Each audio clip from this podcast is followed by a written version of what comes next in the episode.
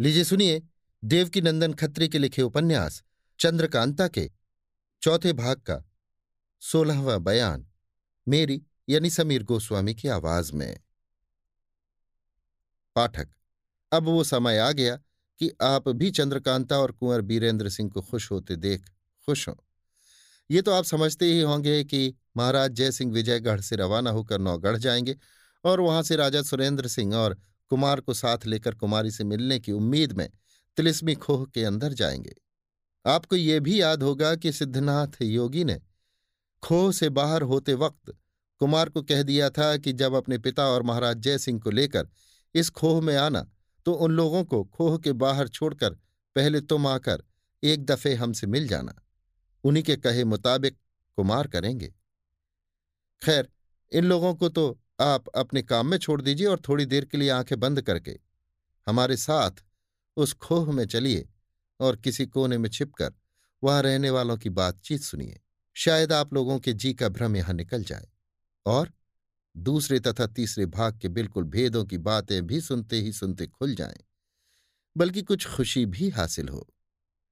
कुंवर बीरेंद्र सिंह और महाराज जयसिंह वगैरह तो आज वहाँ तक पहुँचते नहीं। मगर आप इसी वक्त हमारे साथ उस खोह में, बल्कि उस बाग में पहुंचिए, जिसमें कुमार ने चंद्रकांता की तस्वीर का दरबार देखा था और जिसमें सिद्धनाथ योगी और बनकन्या से मुलाकात हुई थी। आप उसी बाग में पहुँच गए। देखिए, अस्त होते हुए सूर्य भगवान अपनी सुंदर लाल किरणों से, मनोहर बाग के कुछ ऊँचे ऊँचे पेड़ों के ऊपरी हिस्सों को चमका रहे हैं। कुछ कुछ ठंडी हवा, खुशबूदार फूलों की महक चारों तरफ़ फैला रही है। देखिए इस बाग के बीच वाले संगमरमर के चबूतरे पर तीन पलंग रखे हुए हैं, जिनके ऊपर खूबसूरत लौंडियाँ अच्छे अच्छे बिछौने बिछा रही हैं। खास करके बीच वाले जड़ाऊ पलंग की सजावट पर सभी का ज़्यादा ध्यान है।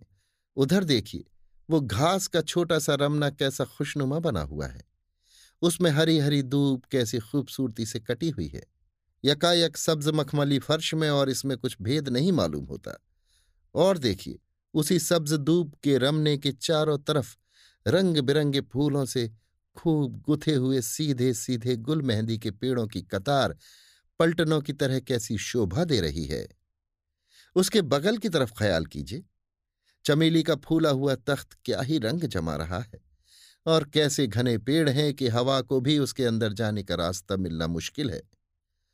और इन दोनों तख्तों के बीच वाला छोटा सा खूबसूरत बंगला क्या मज़ा दे रहा है। तथा उसके चारों तरफ़ नीचे से ऊपर तक मालती की लता कैसी घनी चढ़ी हुई और फूल भी कितने ज़्यादा फूले हुए हैं। अगर जी चाहे तो किसी एक तरफ़ खड़े होकर बिना इधर उधर हटे हाथ भर का चंगेर भर लीजिए। पश्चिम की तरफ़ निगाह दौड़ाइए। फूली हुई मेहंदी की टट्टी के नीचे जंगली रंग बिरंगी पत्तों वाले हाथ डेढ़ हाथ ऊँचे दरख्तों की चौहरी कतार क्या भली मालूम होती है। और उसके बुंदकीदार सुर्खी लिए हुए सफ़ेद लकीरों वाले सब्ज धारियों वाले, लंबे घूंघर वाले बालों की तरह ऐंठे हुए पत्ते क्या कैफियत दिखा रहे हैं? और इधर उधर हटके दोनों तरफ़ तिनकोनिया तख्तों की भी रंगत देखिए। जो सिर्फ़ हाथ भर ऊँचे, रंगीन छिटकती हुई धारियों वाले पत्तों के जंगली पेड़ों के गमलों से पहाड़ी नुमा सजाए हुए हैं और जिनके चारों तरफ़ रंग बिरंगे देशी फूल खिले हुए हैं। अब तो हमारी निगाह इधर उधर और खूबसूरत क्यारियों, फूलों और छूटते हुए फव्वारों का मज़ा नहीं लेती, क्योंकि उन तीन औरतों के पास जाकर अटक गई है, जो मेहंदी के पत्ते तोड़ तोड़ कर अपनी झोलियों में बटोर रही हैं। यहाँ निगाह भी अदब करती है, क्योंकि उन तीनों औरतों में से एक तो हमारे उपन्यास की ताज, वन कन्या है, और बाकी दोनों उसकी प्यारी सखियाँ हैं। वन कन्या की पोशाक तो सफ़ेद है, मगर उनकी दोनों सखियों की सब्ज और सुर्ख। वे तीनों मेहंदी की पत्तियाँ तोड़ चुकी। अब इस संगमरमर के चबूतरे की तरफ़ चली आ रही हैं। शायद इन्हीं तीनों पलंगों पर बैठने का इरादा हो। हमारा सोचना ठीक हुआ। वन कन्या मेहंदी की पत्तियाँ ज़मीन पर उछालकर थकावट की मुद्रा में बिचले जड़ाऊ पलंग पर लेट गई और दोनों सखियाँ अगल बगल वाले दोनों पलंगों पर बैठ गई। पाठक, हम और आप भी एक तरफ़ चुपचाप खड़े होकर इन तीनों की बातचीत सुने। वन कन्या उफ, थकावट मालूम होती है। सब्ज कपड़े वाली सखी, घूमे भी क्या कम है? सुर्ख कपड़े वाली सखी दूसरी सखी से। क्या तू भी थक गई है? सब्ज सखी। मैं क्यों थकने लगी? दस दस कोस का रोज चक्कर लगाती रही, तब तो थकी ही नहीं। सुर्ख सखी, उफ, उन दिनों भी कितना दौड़ना पड़ता था। कभी इधर तो कभी उधर, कभी जाओ तो कभी आओ। सब्ज सखी, आखिर कुमार के अय्यार हम लोगों का पता नहीं ही लगा सके। सुर्ख सखी खुद ज्योतिषी जी की अक्ल चकरा गई, जो बड़े रम्माल और नजूमी कहलाते थे। दूसरों की कौन कहे? वन कन्या, ज्योतिषी जी के रमल को तो इन यंत्रों ने बेकार कर दिया, जो सिद्धनाथ बाबा ने हम लोगों के गले में डाल दिया है और अभी तक जिसे उतारने नहीं देते।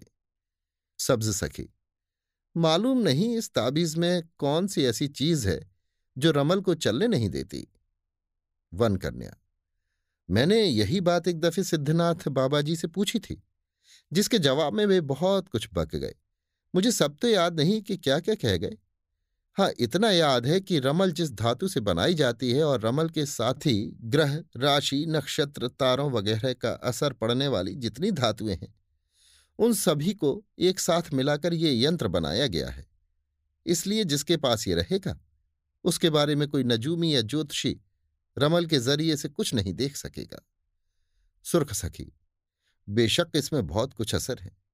देखिए, मैं सूरजमुखी बनकर गई थी, तब भी ज्योतिषी जी रमल से न बता सके कि ये अय्यार है। वन कन्या, कुमार तो खूब ही छके होंगे। सुर्ख सखी, कुछ ना पूछिए। वे बहुत ही घबराए कि ये शैतान कहाँ से आई और क्या शर्त करा के अब क्या चाहती है। सब्ज सखी उसी के थोड़ी देर पहले मैं प्यादा बनकर खत का जवाब लेने गई थी और देवी सिंह को चेला बनाया था। ये कोई नहीं कह सका कि इसे मैं पहचानता हूँ। सुर्ख सकी ये सब तो है ही है, मगर किस्मत भी कोई भारी चीज़ है। देखो जब शिवदत्त के अयारों ने तिलिस्मी किताब चुराई थी और जंगल में ले जाकर ज़मीन के अंदर गाड़ रहे थे, उसी वक्त इत्तेफाक से हम लोगों ने पहुंचकर दूर से देख लिया कि कुछ गाड़ रहे हैं। उन लोगों के जाने के बाद खोद कर देखा तो तिलिस्मी किताब है। वन कन्या, उफ, बड़ी मुश्किल से सिद्धनाथ ने हम लोगों को घूमने का हुक्म दिया था। तो इस पर भी कसम दे दी थी कि दूर दूर से कुमार को देखना, पास मत जाना। सुर्ख सखी, इसमें तुम्हारा ही फ़ायदा था। बेचारे सिद्धनाथ कुछ अपने वास्ते थोड़े ही कहते थे। वन कन्या, ये सब सच है, मगर क्या करें? बिना देखे जी जो नहीं मानता। सब्ज सखी हम दोनों को तो यही हुक्म दे दिया था कि बराबर घूम घूम कर कुमार की मदद किया करो। मालिन रूपी बद्रीनाथ से कैसा बचाया था? सुर्ख सखी, क्या अय्यार लोग पता लगाने की कम कोशिश करते थे? मगर यहाँ तो अय्यारों के गुरु घंटाल सिद्धनाथ हरदम मदद पर थे। उनके किए हो क्या सकता था? देखो गंगा जी में नाव के पास आते वक्त तेज सिंह, देवी सिंह और ज्योतिषी जी कैसा छके। हम लोगों ने सभी के कपड़े तक ले लिए। सब्ज सखी। हम लोग तो जानबूझकर उन लोगों को अपने साथ लाए ही थे। वन कन्या, चाहे वो लोग कितने ही तेज हों, मगर हमारे सिद्धनाथ को नहीं पा सकते। हाँ उन लोगों में तेज सिंह बड़ा चालाक है, सुर्ख सखी। तेज सिंह बहुत चालाक है तो क्या हुआ? मगर हमारे सिद्धनाथ तेज सिंह के भी बाप हैं। वन कन्या, हंसकर, इसका हाल तो तुम ही जानो। सुर्ख सखी, आप तो दिल लगी करती हैं। सब्ज सखी। हकीकत में सिद्धनाथ ने कुमार और उनके अयारों को बड़ा भारी धोखा दिया। उन लोगों को इस बात का ख्याल तक न आया कि इस खोह वाले तिलिस्म को सिद्धनाथ बाबा हम लोगों के हाथ फतह करा रहे हैं। सुर्ख सखी, जब हम लोग अंदर से इस खोह का दरवाज़ा बंद कर तिलिस्म तोड़ रहे थे, तब तेज सिंह बद्रीनाथ की गठरी लेकर इसमें आए थे। मगर दरवाज़ा बंद पाकर लौट गए, वन कन्या। बड़े ही घबराए होंगे कि अंदर से इसका दरवाज़ा किसने बंद कर दिया? सुर्ख सखी, ज़रूर घबराए होंगे। इसी में क्या और कई बातों में हम लोगों ने कुमार और उनके अयारों को धोखा दिया था। देखिए, मैं उधर सूरजमुखी बनकर कह आई कि शिवदत्त को छुड़ा दूँगी और इधर इस बात की कसम खिलाकर कि कुमार से दुश्मनी न करेगा, शिवदत्त को छोड़ दिया। उन लोगों ने भी ज़रूर सोचा होगा कि सूरजमुखी कोई भारी शैतान है। वन कन्या मगर फिर भी हरामजादे शिवदत्त ने धोखा दिया और कुमार से दुश्मनी करने पर कमर बांधी। उसकी कसम का कोई एतबार नहीं। सुर्ख सखी, इसी से फिर हम लोगों ने गिरफ़्तार भी तो कर लिया और तिलिस्मी किताब पाकर फिर कुमार को दे दी। हाँ क्रूर सिंह ने एक दफे हम लोगों को पहचान लिया था। मैंने सोचा कि अब अगर ये जीता बचा तो सब भंडा फूट जाएगा। बस लड़ ही तो गई। आखिर मेरे हाथ से उसकी मौत लिखी थी, मारा गया। सब्ज सखी उस मुए को धुन सवार थी कि हम ही तिलिस्म फतह करके खजाना ले लें। वन कन्या, मुझे तो इसी बात की खुशी है कि ये खोह वाला तिलिस्म मेरे हाथ से फतह हुआ। सुर्ख सखी, इसमें काम ही कितना था? तिस पर सिद्धनाथ बाबा की मदद? वन कन्या, खैर एक बात तो है।